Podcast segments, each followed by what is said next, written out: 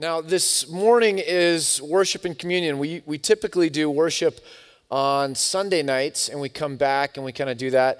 Um, Bend High wasn't available on Sunday night, and so we kind of said, well, what if we just did a Sunday morning thing? And then since we've decided that, um, it seems like everyone's communicating that they really like the idea of doing it on Sunday morning, so maybe we'll have to do that again. Um, and so we just figured we'd kind of take a Sunday and do worship, take communion, and go that way. By the way, real quick note, um, the sound system we've got, as some new speakers, it fills the auditorium better, but the last number of weeks, it's been pretty hot from what we understand, pretty loud, and so we're working with volume, just so you know, over the next number of weeks, trying to get the right volume dialed in, and if you want it louder, you can always sit closer. If you want it softer, you can always sit further. Um, that does work. Uh, and if it's softer, then, um, see, for me, it would it has to be ear-piercingly loud for me to sing, because then I know no one can hear me. And it's actually, it, I don't even think about it. It just happens. When I don't hear my voice, I tend to sing louder. So if anyone else is like me, if we're adjusting the volume and all that, you might just need to um, either sit right by the speaker or or... or just realize it's okay if you sing loud. Um, nobody's probably listening to your voice, even though you think they are. All right, so uh, what I want to do is take you to Psalm ninety-six, and then we're going to make some distinctions on what, what kinds of music there are, and then we'll get to a conclusion at the end of this. So Psalm ninety-six, let me just read quickly through this. Psalm ninety-six begins, "Sing to the Lord a new song. Sing to the Lord, all the earth. Sing to the Lord, praise his name. Proclaim his salvation day after day. Declare his glory among the nations, his marvelous deeds among all peoples. For great is the Lord and most worthy of praise. He is to be feared above all gods. For all the gods of the nations are idols, but the Lord made the heavens. Splendor and majesty are before him. Strength and glory are in his sanctuary. Ascribe to the Lord, O families of nations, ascribe to the Lord glory and strength. Ascribe to the Lord the glory due his name. Bring an offering and come into his courts. Worship the Lord in the splendor of his holiness. Tremble before him, all the earth. Say among the nations that the Lord reigns. The world is firmly established and it cannot be moved, and he will judge the peoples with equity. Let the heavens rejoice and let the earth be glad. Let the sea resound and all that is in it. Let the fields be jubilant and everything in them. Then all the trees of the forest will sing for joy. They will sing before the Lord, for he comes. He comes to judge the earth, and he will judge the world in righteousness and the peoples in his truth." So Psalm ninety-six is an interesting one. It, it's, it's all about a song, and it's all about singing. And it even begins by saying we need to sing this new song, the song uh, really that's the story of God and the story of salvation. And there's something fascinating. The reason I picked this one of all the, the different psalms in, in, the, in the prophets where it talks about singing a new song, this one's rather fascinating for me because it, it really talks about singing our way or singing about the glory of God out among the nations and talking or singing about his marvelous deeds among all the peoples. And it's an interesting picture to me. I mean, if, uh, if it was like a, a VeggieTales movie, it would be us singing our way out into the world that the world might know about our, our God, that the world might come to know God. And picture that. I mean, why would singing somehow be the thing that would lead us out into the world in power that people might know? And I think we could maybe go, ah, it's a great picture of a VeggieTales movie, but it's just poetic language. Um, let's not go too far. We obviously don't go singing out into the world and, and let the world know of God that way.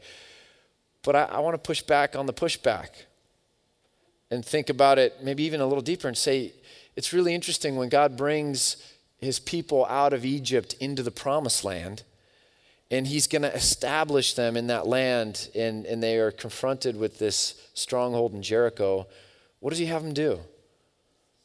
They circle, and they sing, and they circle, and they sing, and they circle, and they sing. And then the walls fall, and they begin to come into the land that God has promised for them. In Acts, Paul and Silas are in Philippi, and they get thrown in jail because they've kind of upset the city, uh, which is what they tend to do when they come to a city. So they've kind of upset the city. They've made themselves not welcome there, and they end up in jail. They're flogged. I mean, after they had been severely flogged, so this is chapter sixteen in Acts, verse twenty-three. After they had been severely flogged, they were thrown in prison, and the jailer was commanded to gar- uh, guard them carefully. Um, so then he, he fastens them in stocks. So their backs are striped. They're probably leaning against the wall. They're in stocks. They're uncomfortable. And about midnight, probably because they can't sleep, Paul and Silas were praying and singing hymns to God. And then the other prisoners, as they were listening to them, um, there's an earthquake that suddenly comes, opens up the prison. And when the jailer wakes up, he's about to kill himself because his prisoners have escaped. And they shout out, "Don't harm yourself. We're all here." And I think maybe there's something about singing of the glory of God and singing our way into the nations and singing that others might know God that's actually mysteriously, mystically true.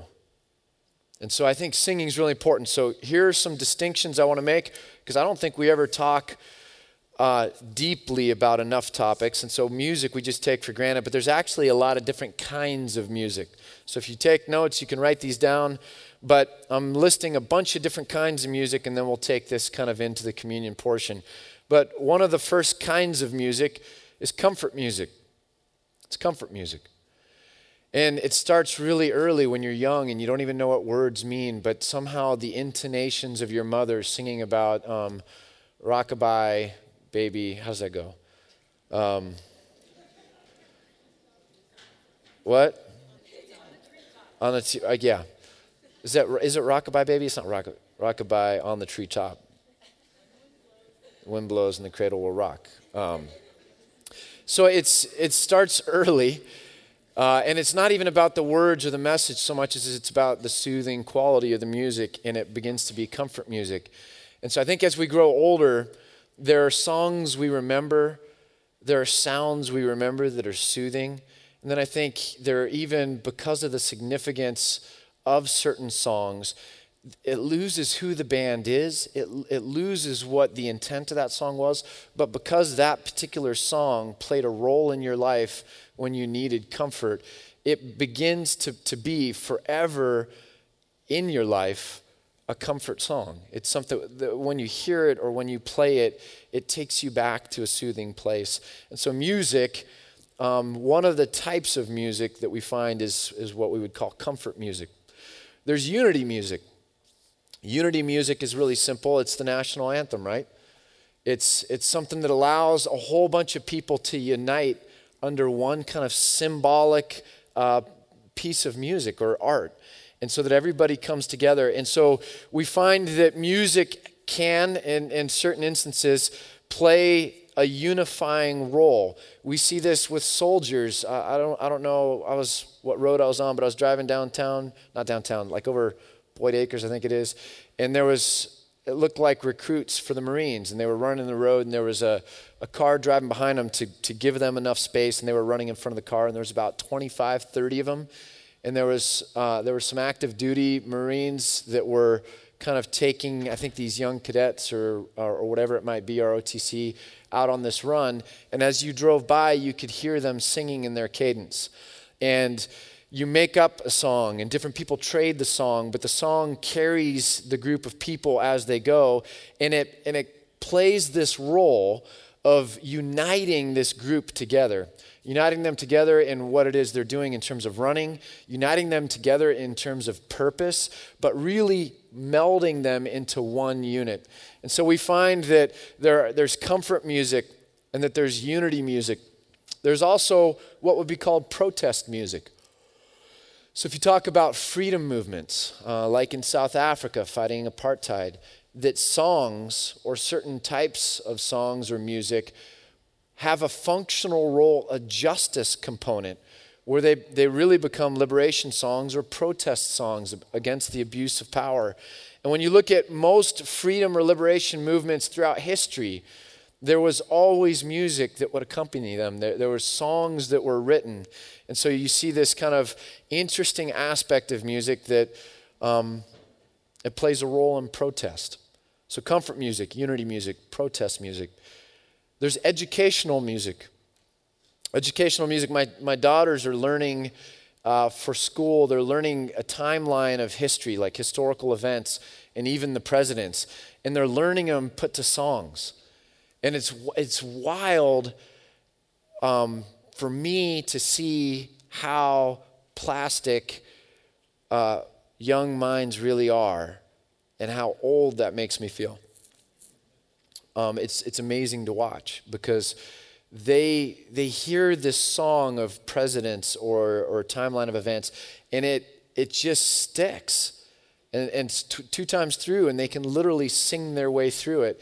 And they know all the capital cities of whatever and all the presidents. And it makes me feel really dumb. Um, but that's educational music. It's music that puts to song things for you to learn. Here's the fascinating thing about traditional hymns in the Christian church. Traditional hymns, certainly the ones before this century, were written from an educational standpoint. They were, they were written as educational pieces of music, almost like the, the timeline of presidents.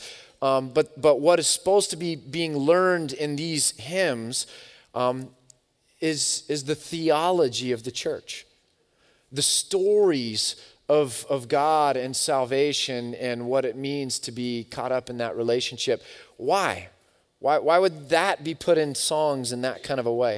And it's simple for two reasons. One, um, coming out of the Reformation, when a lot of these hymns were written, it was a, a largely illiterate class of Christians.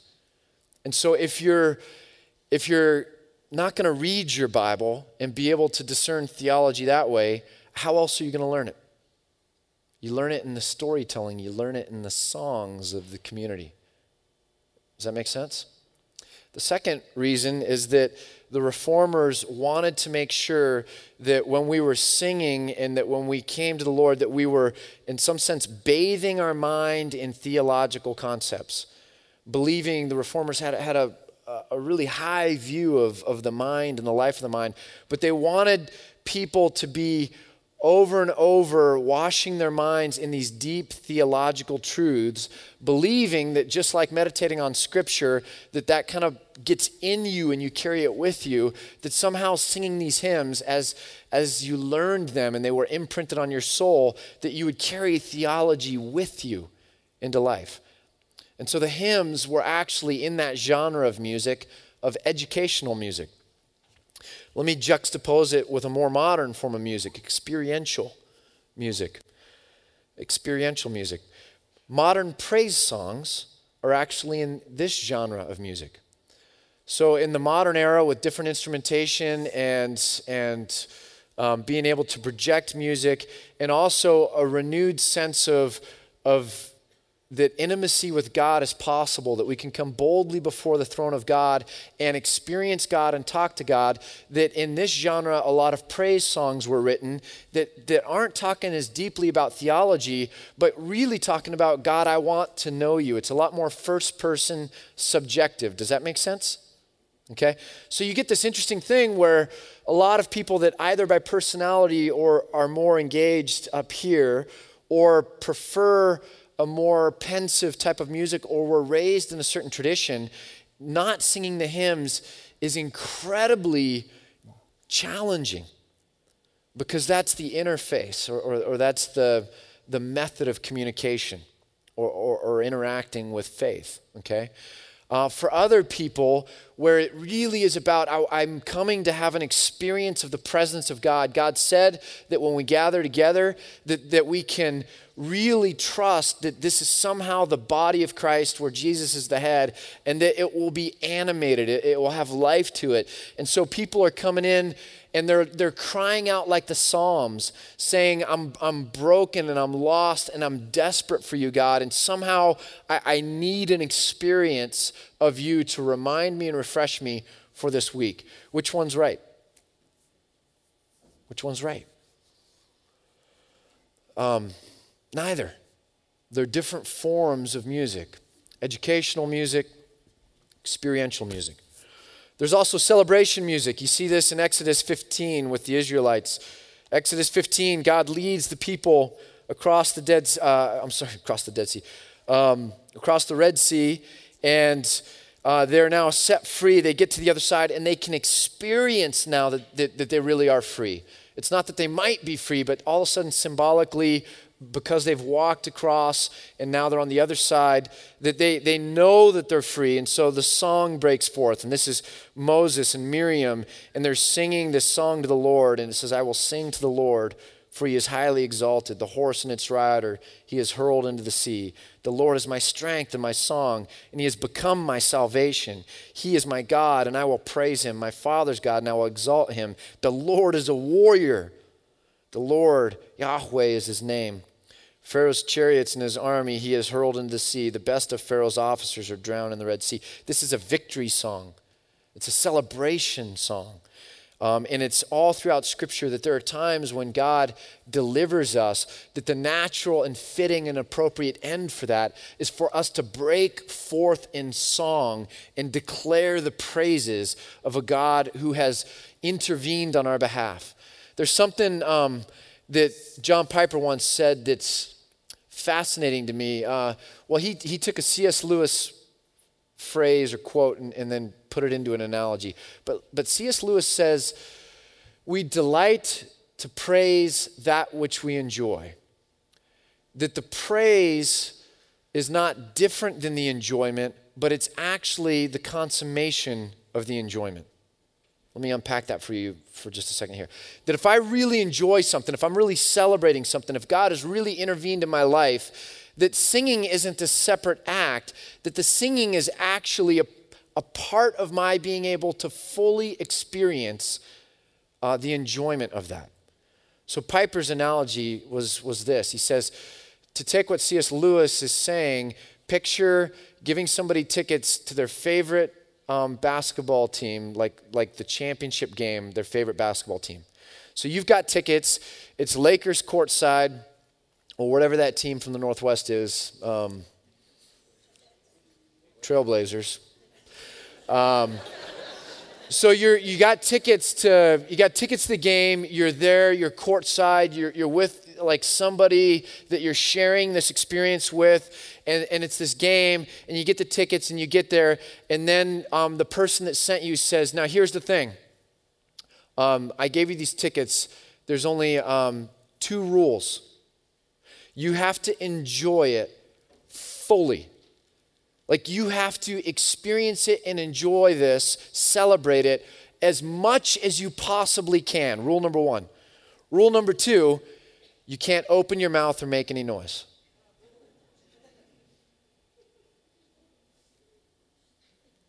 And you, you begin to realize, wait a second, like I, you can't, I, I can't do that.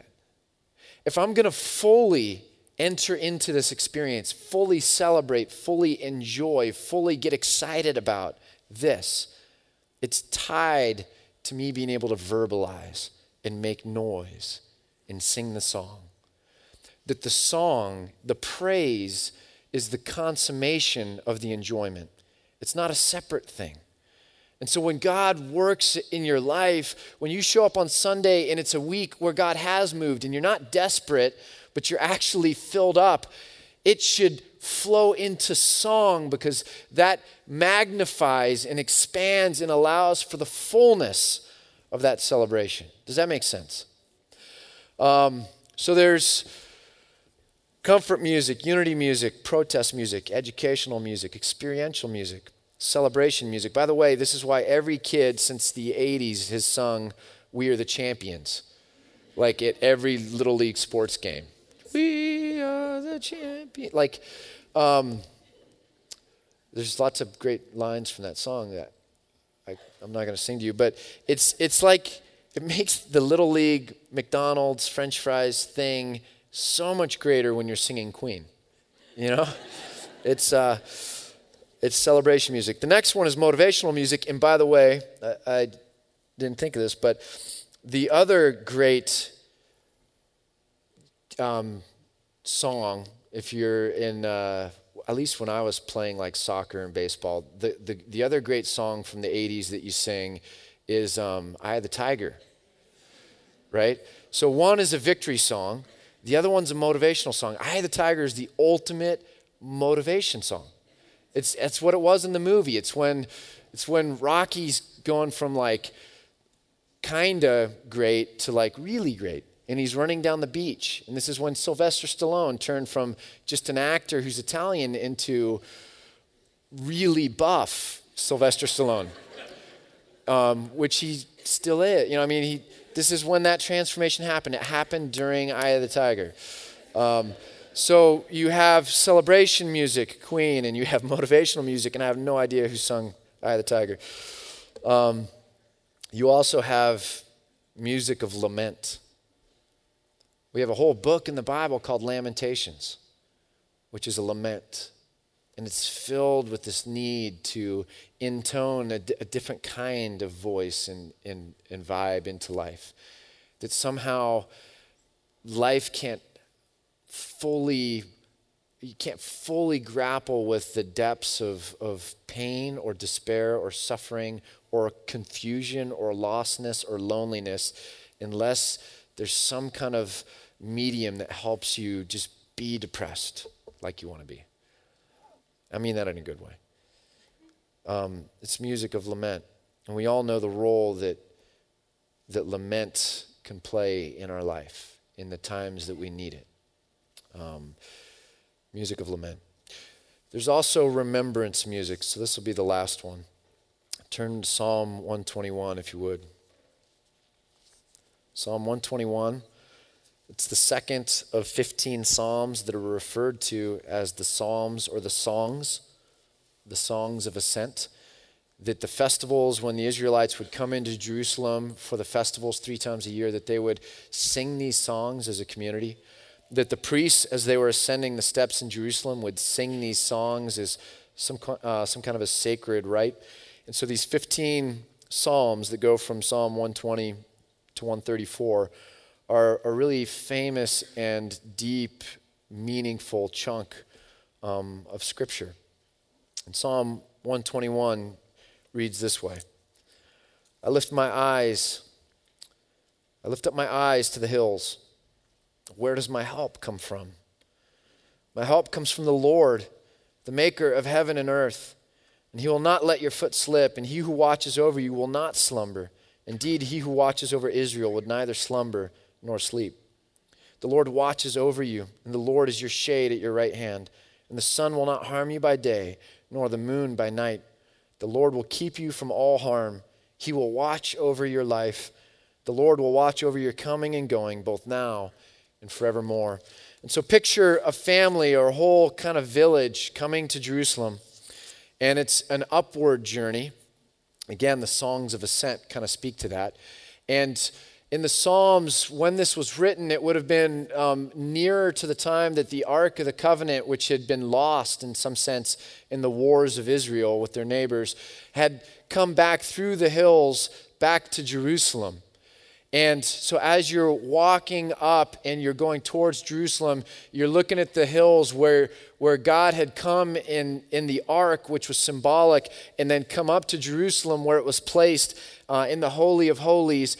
And you're singing, I look to the mountain, to the hills where my help comes from. And the Lord, he's the maker of heaven and earth. And then ultimately, he's going to be there for me both now and forevermore.